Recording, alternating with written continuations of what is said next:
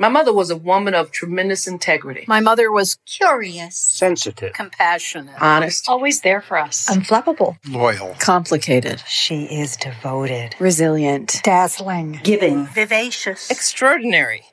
Why inventive? Well, she was inventive in so many ways. I mean, we would hear from her calling from the basement going, You who, guess what I just found down here? As if the most fun you could possibly have would be going down into the basement and cleaning it. Welcome to another week of celebrating the life of one extraordinary mother. This is Our Mothers Ourselves, and I'm your host, Katie Hafner. I'm dedicating this week's podcast to every single mother who, if she were alive today, would bask in her daughter's success. Whether that success consists of becoming a great journalist, as with my guest today, or maybe Vice President of the United States. When it comes to celebrating Liz Mitchell, I honestly don't even know where to start. I'll just give you a few bare facts about this remarkable woman. Liz Mitchell raised her four children with wisdom and humor in the same small Connecticut town where she grew up. She met her husband in a made for the movies way. She loved kids, hated arrogance, made friends with just about everyone, and she could have done anything with her life, but as she put it, she came along at the wrong time. Liz Mitchell's daughter, Biz, is a journalist whose latest book, Lincoln's Lie, a true Civil War caper through fake news, Wall Street, and the White House, was just published. Biz Mitchell, thank you so much for coming on to Our Mothers Ourselves to talk to me about your mom. Well, thank you for having me. I love to talk about her. she sounds amazing. And, you know, with every single uh, episode, uh, I kind of scratched my head about what the theme would be. And I am thinking that maybe the theme for this one is no manual included. Yeah. And do you know what I mean? Yes, very much so. The, just that she seemed to have this incredible intuitive understanding for what it took to be a mother. Yes. Right? I think that's absolutely true. Yes. So let's start uh, with this question that I often pose to guests, which is if you had just one word to describe your mother, what would the word be? Inventive. Why inventive? Well, she was inventive in so many ways. I mean, first of all, uh, when we were growing up, we didn't, we weren't very well off, I would say. I mean, we were basically a version of pinching pennies in order to finance education, let's say, or with that goal in the future. Um, so she was inventive in terms of how she created an extraordinary life with not that much in terms of resources. She was inventive in as much as she was constantly providing us with things that we could use to create amazing experiences such as you know going down to the newspaper office and getting rolls of newsprint so that we could do long drawings that would stretch the whole living room and into the dining room area mm. um, she would create holidays for everyone that were kind of beyond belief you know as if we were suddenly back in some kind of 1800s English, uh, you know, village or something like that. And she was inventive in terms of the stories she would tell and the kind of um, exploration she had of people. All without a lot of material things. Yes, absolutely. You know, when we would be in the house, we would hear from her calling from the basement, going, "You who? Guess what? I just found down here." As if the most fun you could possibly have would be going down into the basement and cleaning it and discovering little little that's things. inventive. yes, that's inventive, and she even had a sense of humor about that. That it was, you know, it was almost spooky to have her calling to us from the basement. Oh my gosh! Okay, so let's start from the very beginning with her. Where was she born? When was she born? Give us her full name, her full maiden name. so her full name was Elizabeth Ann Mashinsky. Um, she was born in Wallingford. She was born in 1935, and she came into a family that already had six children. So she was the youngest of that group. And her father was a Hungarian immigrant who had come over when he was around 19 years old uh, with the idea that he was going to be a tailor. And he went first to New York, worked there for a bit, and then he moved to for some unknown reason to this town, Wallingford, Connecticut, which is sort of in the center of the state, uh, and set up shop there. At one point, he must have been a bit creative and inventive, kind of, maybe. Yeah, inventive, kind of a good businessman. But apparently, my grandfather at one point owned a, a pub, an ice cream shop, uh, an opera house briefly, and so, and her, her mother was, uh, by all accounts, extremely lovely woman who was born to Czech parents. So your mom, she grew up in the Depression. She was the seventh child Mm-hmm. in this family. Did she go to public high school and then where did she go to college? And what She did she went- study? So first she went to Catholic school for elementary school and then she went locally and then she went to the local public high school and then she went to Pembroke which was the female version of Brown.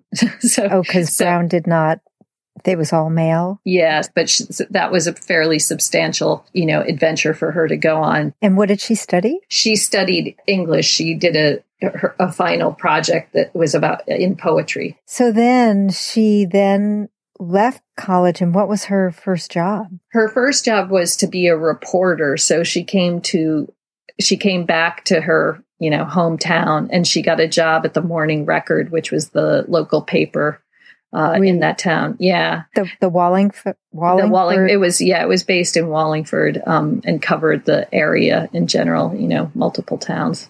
nice. A daily newspaper? Yes, morning paper or an afternoon paper? Do you know? um, it, it was a morning paper. Uh, uh-huh.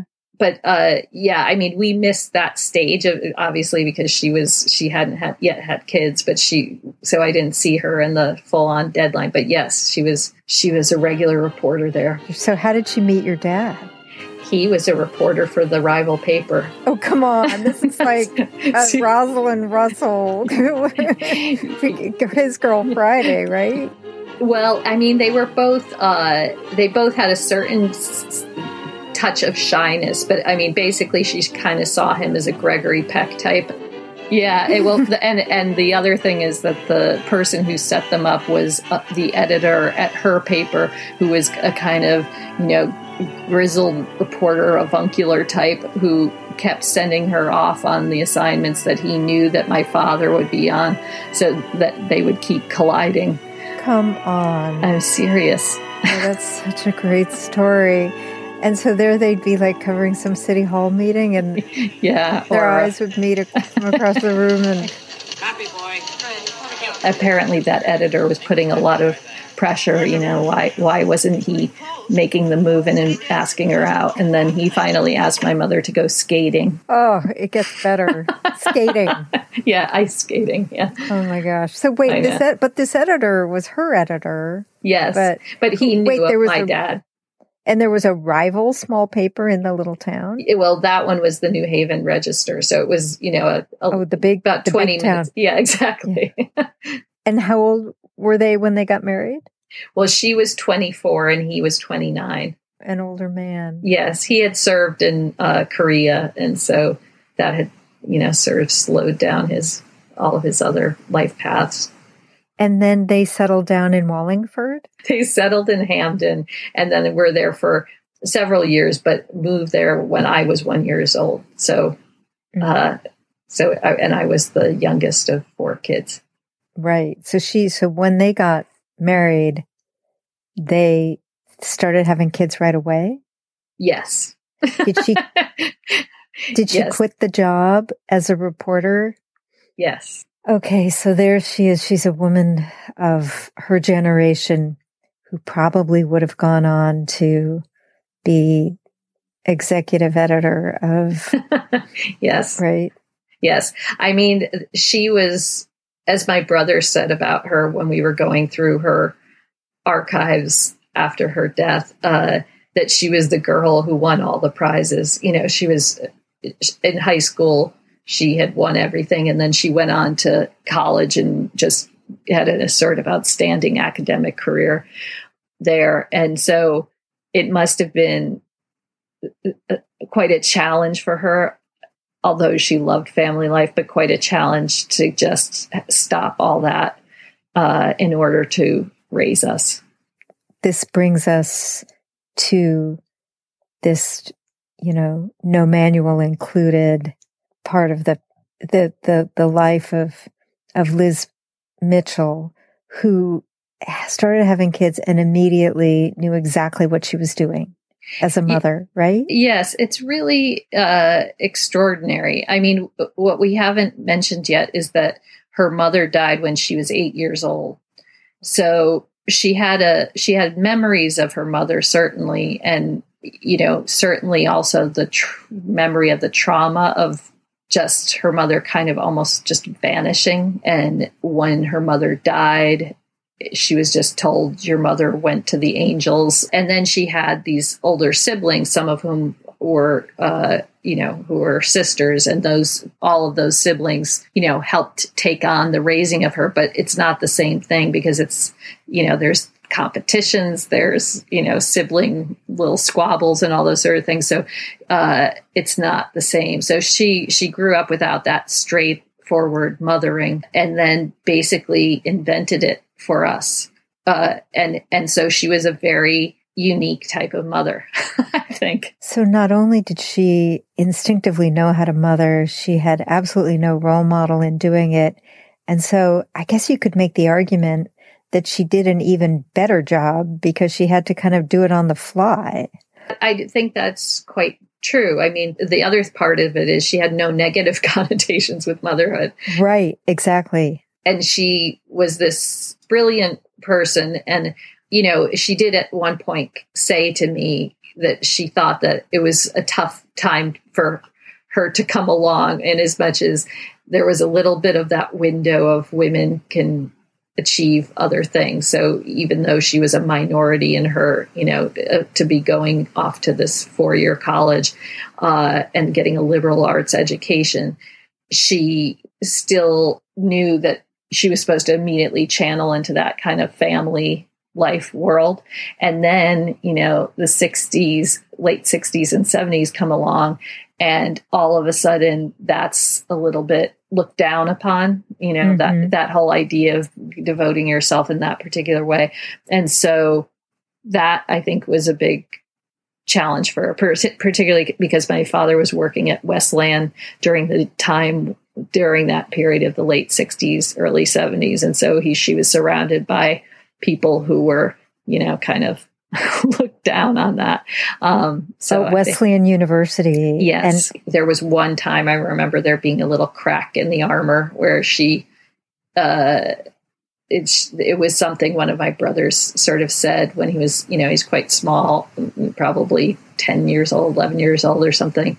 And he made some kind of comment to her about perhaps she was jealous of my father that he, you know, got this new job, which he went to Yale after Wesleyan. And she just burst into tears. And it was a very awkward moment at the dinner table. But you realized all of a sudden that the fact that she had done all these things for us and was so loved in the community and accomplished all sorts of things, she still had that tiny bit of, you know, what she could have done if she had complete freedom. And that's the only time you saw her kind of break down, at least in front of you, about what she could have done with her life, in addition to being your mother. There was only one other time, which was at the saddest time, which was after she got her cancer diagnosis. And there was one time when she we were talking in the living room uh, and she she broke down in that way the idea there were things she still had wanted to do but otherwise but see this is i want to make sure that the other side of her is fully represented because if those were those two moments and then the rest of her was just this intense engagement with kids with grandkids with mm. students at choate with um, every person who she encountered, you know, she'd ride a train from Walling from New Haven to New York, and she'd have a new friend that she met on the train who she had the deepest conversation with. Oh, because um, she was a, just a, probably a super curious person. Absolutely, she was very curious about people, mm-hmm. and there's and and their know, stories. You, absolutely, yes. Oh. She th- she found everyone completely fascinating. And you mentioned Choate. What about Choate School is in this town of Wallingford, and we had nothing to do with it at all when we were growing up. but when my oldest brother was getting onto high school age, he wanted to try to get into Choate. Uh, and so they said fine, and so he he got in, and so then that sort of led to each of us then applying to the school. So we ended up all going there, and my mother once I graduated, started working there first in the alumni office, sort of as uh, head of alumni relations. Um, and then she left it for a bit to go work for her foundation, New Haven, because she wanted to have sort of more impact on people who she felt really needed help. Uh, and then found that a little bit too bureaucratic to get as much done as she wanted. So she went back to Choate and was sort of conducting it. She took over this very small program, which was uh, getting students to give tours of the school, but she turned it into this massive cult like operation. No, but it was like, you know, whereas usually everyone wanted to give tours. yes. It was so, I mean, it's, uh, as again, a running joke with us. Um, you know, and her that that when I went there, it was maybe four kids would give tours, and it was this minor thing. You just showed up and did the tour and punched out. And instead, she had some several hundred students at any given time who were gold key students and they would not only give the tours but they would spend hours in her office talking about everything and you know and she would she would pose deep questions about life to them and she'd have them you know and then be sharing well oh that person said this isn't that interesting and you know it would go around so when she would come to New York to visit me, we would be walking down the street and we would be stopped what seemed like every block by some person coming up and saying, you know, oh, Mrs. Mitchell, it's so amazing oh. to see you. Yeah. And and what about her involvement in the community? Well, her when we were young, she would take on every once in a while a feature story to write. And one of those was about uh, this man, Phil Ventry, in, in the town who had the aspiration of starting a symphony orchestra. And she in got your so little town in the little town. And so she got so interested in this that she yeah. then just, you know, got on the, she, you know, joined the board at, at, that point. I think it was extremely small board and basically made it a reality. So it was, uh, it was this thing that through my whole childhood was amazing. How do you get an entire symphony, build a symphony in a small town? Yeah. You need an endowment. You they need- didn't have much of an endowment, if any. But what they did, they she just fundraised for them constantly. So so basically, uh, Phil Ventry was a, a teaching at Choate uh, as a music teacher. So he you know, convinced Choate to let them use the facilities for the actual concerts. They then, you know, throughout the New Haven, you know, Cheshire, uh, Middletown. You know, there's a lot of universities and things in the area. So he would get musicians. They would be paid for their rehearsal time and their mm-hmm. performance time. Uh, they would get people to donate the sheet music, and they put on multiple concerts a year. So there was, uh, you know, it was like a, it's a high end, wonderful. they would have guest musicians. I mean, it's a very extraordinary asset and and lovely jewel to be given to this town. And so it was just interesting to see how much she was the focus of making that happen with Amazing. Phil, Phil Ventry. Yeah. But the other thing that she did was that uh, in the town, there was a, a, a group that was to to work with um, you know the Hispanic community in the town, and the kids at Choate wanted to give music lessons to the kids in this organization, and so she would drive any person who wanted to go give lessons on a regular basis, and so I just even the other day got an email message from them saying that when the kids wanted to do a mariachi band recently, uh, the director at first said, "I don't think that could happen because we just don't have the money and we don't. I don't know how to, you know, corral what we need." And then they realized, you know, that's not what Liz Mitchell would say. Liz she, Mitchell would find a way to do it. Exactly. So they were going. They're going ahead. Oh my gosh! Yeah. So that's an incredible legacy. Would you say she considered that her finest achievement outside of raising her four kids? Yeah, I mean she she straight out said raising her kids was her highest achievement. Um, because also when I say this, it's not because I'm taking somehow taking on the uh, you know honor that that would bestow on me. What it is is that she was very good at kind of giving you a narrative that she wanted to frame her life. You know, so she would say, you know, I had an incredible life and raising kids was the highlight of my existence. Yeah, she she definitely felt that the symphony was a huge achievement too. And it, it was something that she loved too because she just loved music so much and she loved beautiful things and you know, when people were their most deep, dignified, graceful selves. And so this was a way to make sure that that was going to happen at least four times a year in her town. So when you decided to become a journalist and you were here, you are a young woman with a lot of the advantages that she didn't have. How did she hold that and how did she support you? She always was extremely enthusiastic of about whatever I was achieving, let's say, or, you know, whatever opportunities that I got to have, and was definitely a supporter of my writing life. And not and this goes back to even when I was a kid she wouldn't enjoy it in that way of oh good for you, you know, you little tyke that you have written this. like pat you on the head. Yeah, it wasn't one of those things like, oh, you know, or even baby talk you about it.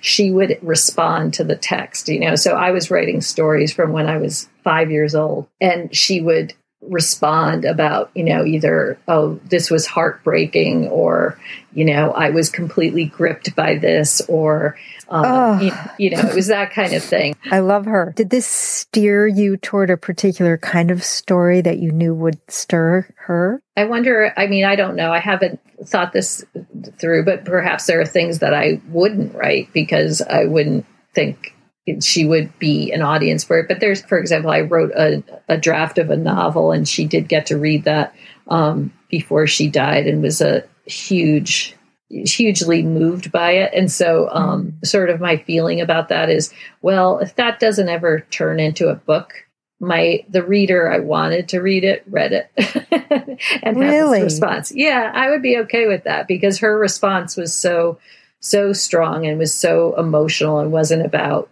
oh this is going to be a hit or anything like that. She was just she was she told me you know she cried for a day after she read it and it was and she thought it was my best work. Now maybe no one else is ever going to think it's any good at all but that is okay because i consider her a real consumer of things in a very in, smart uh, heartfelt way. So that's enough for me if she's the she's the one who liked it. And your most recent book, Lincoln's Lie, which is incredible, is about the journalism business. And you dedicated it, I noticed, to your parents. Yes. Oh. Yes.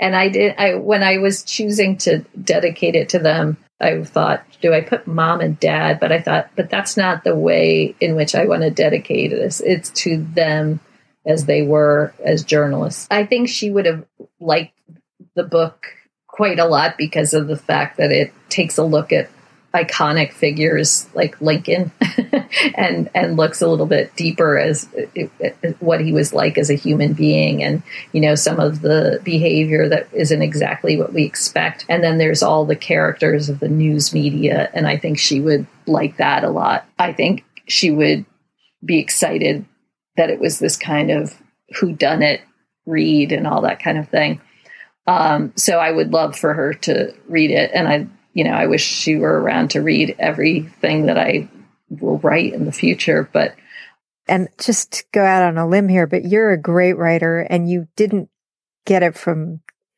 you know, just nowhere, right? Yes. And I mean, my father is also, I mean, he even just wrote me a, an email the other day where I thought, well, that's really well done. They definitely, I mean, we had a home filled with books. They loved all all writing, and also another funny thing that she used to do when we were kids was she would go to the movies and then the next and of course you know we'd have a babysitter and then we'd wake up the next morning and she would tell us the the whole plot of the movie. But it wasn't just the plot. It was you know the emotion of the scene. But she would say you know and then he said and so but she would tell it in such a gripping way that we would sit there and listen to the whole thing. You wrote the eulogy for your mother. And mm-hmm. would you read a little bit sure. from that um, I'll I'll read the passage that actually ta- speaks to what we were talking about in terms of her inventing motherhood.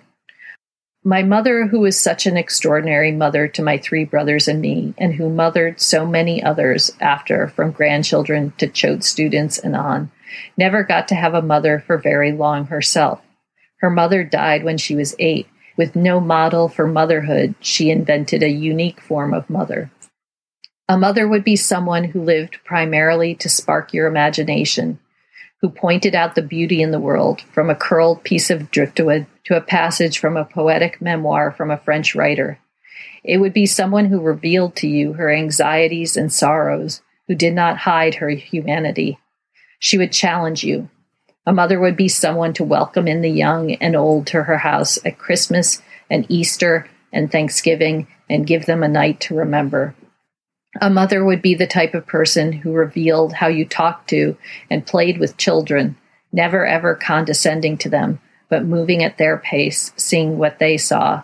A mother was a person who went on adventures when she dared and told you about them later. And you read this at her memorial service? At her funeral. At her funeral. and what year did she die? 2015. And she was sick with cancer? Yeah, it was a very swift process. She, she, you could tell she was getting fragile, but she refused to go to the doctor um, because she said either she didn't have time or, you know, if it was her time to go, it was her time to go. She came in October of 2014 to watch my kids while I went uh, out of town. And there were signs then that she was not herself, you know, just in terms of what her her fatigue. And so I said to her, you know, you have to go to the doctor. And so the, when she went, they found that she had advanced cancer and it had spread. And so it was essentially just this, uh, just a grueling march towards death. And she died at the end of January. I'm so sorry. I know it was terrible. And were you with her? I, I was in the ambulance with her when she went to hospice. And that had a strange experience to it too, which is that the when we loaded her into the ambulance and they went to start it up, and this is January, the ambulance wouldn't start. So for about two hours, I would say, we sat and she was in her, her stretcher in that ambulance. And so there was nothing to do but talk to the nice driver who was waiting for a jump. She got her entire life story and heard everything about her relationships, advised her about the person she was with. By the end, the the the the driver when we got there said, "I have to give you a hug and a kiss, and I'll never forget this." And she said, and you know, I'm going to have a party in two days or something at my house, and we're going to uh, raise a toast to you. I was like, that's incredible that even in the ambulance on the way to hospice, she could forge that kind of a relationship. So the we there was you know some mainly there, but then I would sometimes have to go back to New York. But there was a terrible snowstorm that came up and my brother, he went and he was there overnight and he said, you know, I don't know that you need to come back at this point because she's not really, really responsive. And so I thought about that and thought, well, I guess there's wisdom in that. And then all of a sudden, the winds died down and there's snow everywhere. But I thought, I can't do this. She's there. She's still alive. So I raced up there. I went into the room, but the minute I walked in, she just started reaching towards me. And then I just was with her for the next, you know, 36 hours straight. And we had, we were able to have some communication through that, including at one point, she was able to croak out a very raspy, I love you. And my brother said, You have to go home just to to get a break because you've been it's not healthy to be here for more than 36 hours straight. And uh, so I he took me to the train station. I got on the train the car the I jumped onto the train because he was about to leave. The train doors closed and his the phone rang. It was him and he said I just got the call. She just died. We hadn't been gone even a half an hour but she must have just want she was the type of person who it would make sense that she would want to do that alone. Thank goodness you got there. I know. Aren't you glad you did? Oh, absolutely. Absolutely. Okay, so your mom didn't have a role model for mothering, but you did.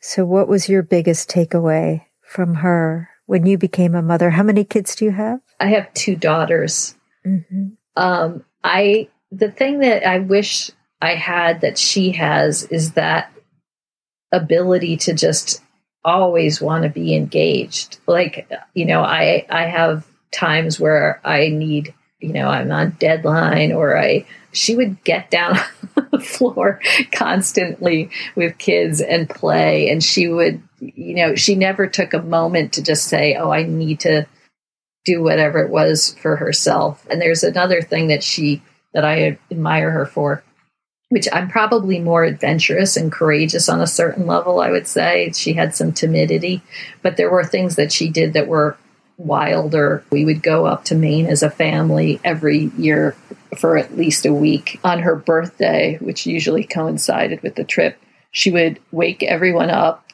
who was willing at pre dawn. Uh, they'd drive over to the extraordinarily cold Maine Ocean and dive in just as the sun was rising. And and it's like i mean the, the, cold the level of cold is the kind that shoots pain up into your knees oh you know, my like, god. but it was but it was the kind of thing that you know the grandkids as they came along too just thought this was the coolest thing and would Amazing. love to go do that with her. But she did that right up until she was you know the year before she died. So what would you say her most pronounced legacy is pretty much everybody that I come across who knew her, and that's a lot of people. You may have a lot of listeners for this if I do a decent job of it because she had a lot of fans. But uh, they all say that she helped them so much in a particularly trying moment. So she was just such a good listener and such a good advice giver and always really had a deep affection for anyone who is kind of trying, I would say, in life. So that's her legacy. And I mean, I hear it constantly from people quite a lot. And, you know, and mm-hmm. also on Facebook, you know, people will pop up to talk about her and what she meant to them.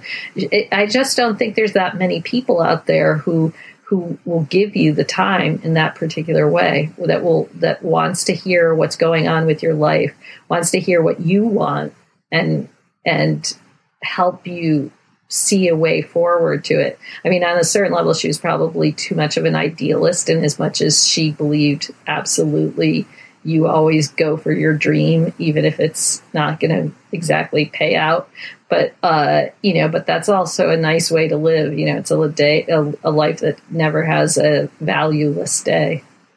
Wow, you know, a lot of people have pretty crummy moms. yeah. Do you do you when you're comparing notes with friends? Do you ever think to yourself, "Oh, I feel kind of guilty. My mom was so great." Well, but the good thing is I shared her with so many people, you know, so I don't have to feel like I hoarded her. Mm-hmm. right. well, Biz Mitchell, I'd like to first of all congratulate you on the new book, uh, Lincoln's Lie, and the subtitle is a true Civil War caper through fake news, Wall Street, and the White House. And um, thank you so much for coming on to talk to me about your really extraordinary mother, Liz Mitchell. Thank you. I really appreciate it. And that's it this week for our Mothers Ourselves. Our theme song was composed and performed by Andrea Perry. Paula Manchin is our artist in residence. Our intern is Rosie Manick, and the show's producer is Alice Hudson. A special expression of gratitude this week to Kamala Harris's mother, Shyamala Gopalan, who died just over a decade ago at age 70 and didn't get to see her daughter's remarkable accomplishment. But my guess is she wouldn't be surprised. And to the woman most responsible for my presence here today, my mother, Shyamala Gopalan Harris, who is always in our hearts. Our Mothers Ourselves is a production of Odredex Studios. I'm Katie Hafner, and I'm your host. Have a great week, everyone, and stay safe.